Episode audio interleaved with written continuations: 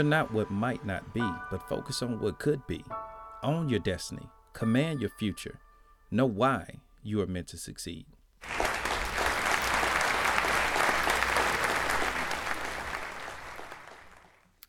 Hey, want to welcome everyone back to this week's episode of The Why Behind You and our focus and topic around fear. And I want to set a little bit of an expectation of this week's episode, just how we're going to engage in one, what is fear? Two, just an overarching discussion around what causes fear and how this can have a, a strong impact on how you approach a common situation or how you actually navigate through a common situation. And then the third thing, our focus is really what impact that fear can have on you as an individual and uh, and and addressing any situation that you're in, whether it's navigating through it or whether it's overcoming it and coming out the other end and bettering yourself. So as we begin to dive into the the topic of fear, and we talk about you know what is fear. If you look at the definition of fear, fear can be looked at in two from two different perspectives.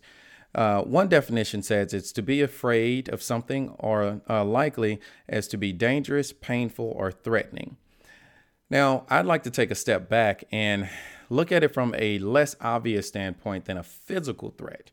Let's look at it from a mental constraint uh, threat and how often we actually psych ourselves out. And it may be because of a previous traumatic experience it may be from a just a, another varying uh, experience where it's something that's a little bit less aggressive than a trauma, but it may be something that you just didn't, it was not optimal and it really caused some, some mental constraints or some mental inhibitions that have not left, uh, left you. And you, you just continue to hold on to those in every scenario. And in your mind, you say, what if, what if, what if?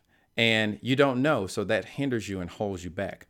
Another way to look at it is a feeling of anxiety concerning the outcome of something. So, once again, going back to that mental constraint that you end up placing on yourself.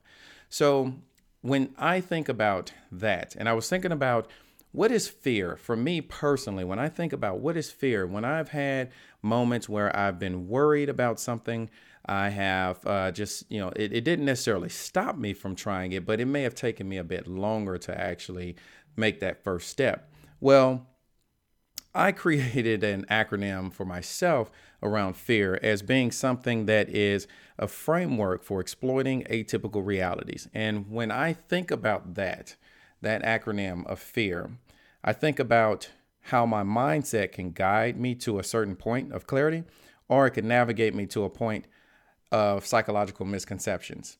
And I keep sitting and I think, wow, this is the experience I had before, or this is something that has held me back before, or I had great plans and great ideas and I prepared a certain way and I ended up not succeeding in what I wanted to do. So now that I'm approaching it again, it is something that is is weighing in the back of my mind nonstop. And I'll give you a great example.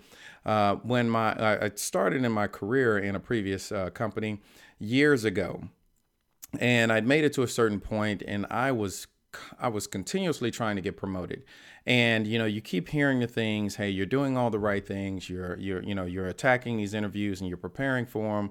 But interview after interview after interview, I was continuously passed up on.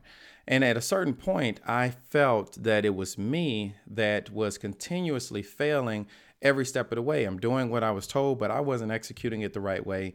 And it just really made me fall to a point mentally where I said, I'm not going to continue doing this. If they want me, then they're going to have to come to me and they're going to have to, you know, position that opportunity in front of me. And that's it because I'd, re- I'd reached a point where all the previous, I'll say it in my mind, previous failures of one interview after the next, not going through nine interview processes, and still was not where I wanted to be then something wasn't wasn't right. And that created a mental constraint or a mental anxiety for myself that I just wasn't cutting it and I wasn't there. And wasn't prepared. But you know as I look back over time and I look back at how I position myself in those scenarios, and then also the point of view of the people that I was competing against or the people that I was interviewing with, then I, I began to notice that there were some common things that all came together. And it wasn't just one specific thing, but when I look back at it, I had become so like just tired of the fact that I wasn't getting where I was trying to go, and I was having all the reoccurring, um, you know, support and the encouraging words, but just not the encouraging actions, and that limited me from actually taking ne- the next step, moving beyond that point until I got out of that crutch. However, we'll all hit points like that. All right, so that's not something to run from. That's something to to embrace. And each time you look at it, and each time that you actually experience something that doesn't come out the way you want it to come out, you figure out what it is that you what it is you need to learn from there, and you keep moving forward. Winston Churchill once said, "Success is the ability to go from failure to failure without losing your enthusiasm." And I'll tell you, in that process, after interview after interview after interview, you know, the fourth, the fifth, the sixth interview processes, I still hadn't lost my enthusiasm. It just I just figured it wasn't my time. And I hit a point where after about the ninth interview process, I did kind of lose a little bit of enthusiasm. So that was a time for me to actually step back, reset, and figure out, hey, I obviously need to do something different. And I, I began to move forward. And luckily and and with preparation and and and patience and all those things things fell right in the line. But along the way i kept gaining and getting more and more experience and more and more um, um, figuring out ways of how not to do certain things and how to enhance other things that i was doing to make it just that much better. But you know i wanted to dive into a little bit when you talk about fear because at that point I had a fear of I'm going to go for another interview. I'm going to put a lot of energy and, and time into preparing for this, and then I'm not going to get it. So I had a fear of it was a waste of time. I had a fear that I wasn't really presenting myself the right way. So I started doubting myself and my ability in certain instances. But, you know, I was actually doing a little bit of uh, reading, and, and it was just amazing to stumble upon this article. It was actually updated in October of this year, but uh, taught around psychology behind fear. And, you know, when you think about fear in general, fear can be broken into um, two different responses or divided into two different responses. So, one is a biochemical uh, response, which is typically a very universal thing. So, regardless of the individual, your your body, it, we've all heard of the fight or flight response. So, your body's going to have natural reactions and it's like a survival mechanism. So you may start uh, sweating, you may, you know, tense up, you may, you know, be at a loss of words, you may just have the, all those physical, biochemical responses that that just are universal. They're going to happen when you develop a fear, regardless of what that fear is. It could be a fear because of a traumatic experience, as I discussed earlier or it could be a fear from an anxiety standpoint of you don't like public speaking you don't like getting up in front of people and i was talking with a friend earlier this week that mentioned something around that of speaking in front of groups makes this person very very challenged and very very um, very very nervous so that happens right so regardless of what the scenario may be your fear is a is a root cause that may gener- be generated from a lot of different angles. And as I mentioned, I'm just going to be very broad stroke with that uh, that topic or that discussion and not go into a lot of different details because that can go into so many different uh, different ways. But the second uh, response that uh, that fear can be divided into is an emotional response, and that is highly individualized to the person. So you know, you those things may vary dramatically. And as I just alluded into just a little bit a second ago, of you may have an anxiety of speaking in front of people. You may have a fear of losing control or losing power. You may have a fear of, you know, spiders. I don't like spiders. Snakes don't bother me at all. Um, so you may have a fear of a lot of different things, but that may be highly individualized to you. And, and from an emotional standpoint, that goes down to the person. It, it's it's totally different. It's not something that's universal, but that your body's going to react a certain way, that your mind's going to react a certain way. That is more specific to what specific example uh, is causing you to have fear. So, once again, when I think about fear in and of itself, I think about the fact that the traumatic event may happen. The this the the experience can be what it is, and then it's over, right? But then we look at how long does it linger? How long does it last? Okay, so now we're transitioning into we've talked about what is fear. We've talked about some simple overarching thoughts of what can cause fear, and that is a wide array of things. But now we're looking at what's the aftermath of fear, all right? And how fear can lead into the failure or even lead into your success. So it's housed in your mind. So when you when you have a, a, a previous fear that is continuously playing over and over and it causes you hesitation, it causes you to to to be very slow to act or it causes you not to act at all then that is where the the foundation or the root or the potential beginning of failure can set into place or it can be the potential root or beginning of where success begins. And what i mean by that is when you look at let's say you you have a fear of speaking in front of, pub, uh, in front of people uh, or public speaking then if you know that that is the part of the next job or the next role that, or the next thing that you want to do and you're not good at it, but this is something that you're going to have to do, well, until you make a concerted effort to try to overcome that fear, how do you do that? Well, you start taking public speaking classes. You start speaking in front of groups.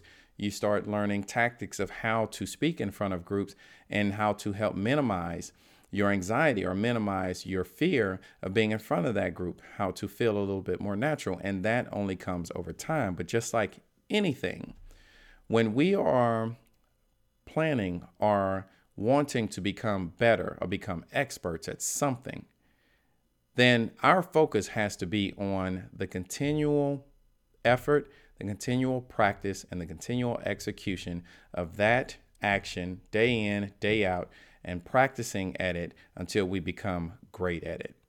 As I mentioned in a previous podcast, we have to put ourselves in a zone of uncomfort and uncomfortable you know feelings until that that becomes comfortable but we don't begin to do that or we don't begin to get better at that until we place ourselves there and until we find a way to work ourselves out um, so when i think about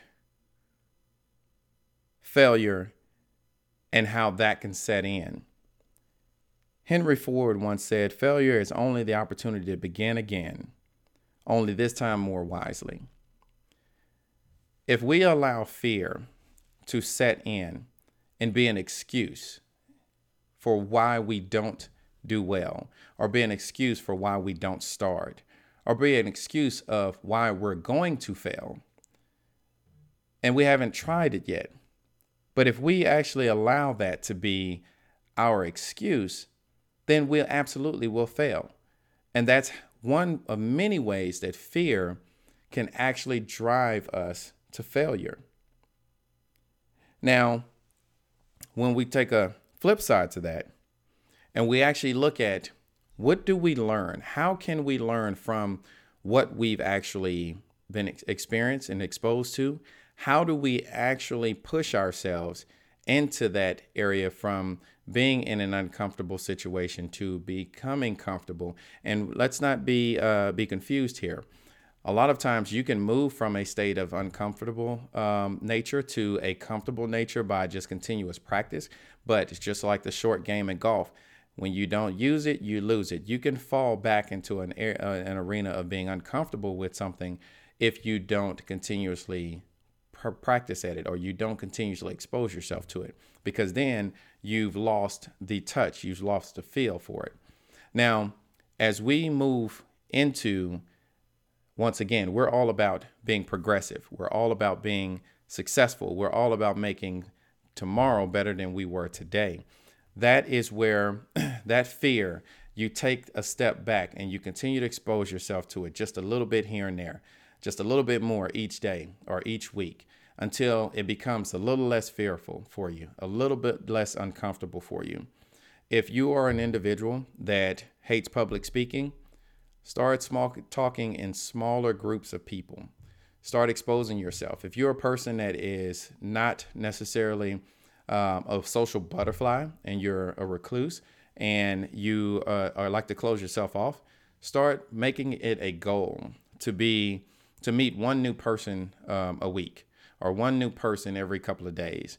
Start putting yourselves in situations where it's a bit uncomfortable, but it kind of helps to evolve that aspect of it. If it's something that you need to improve upon to once again help you be more successful, help you be more progressive, and help you to develop and grow.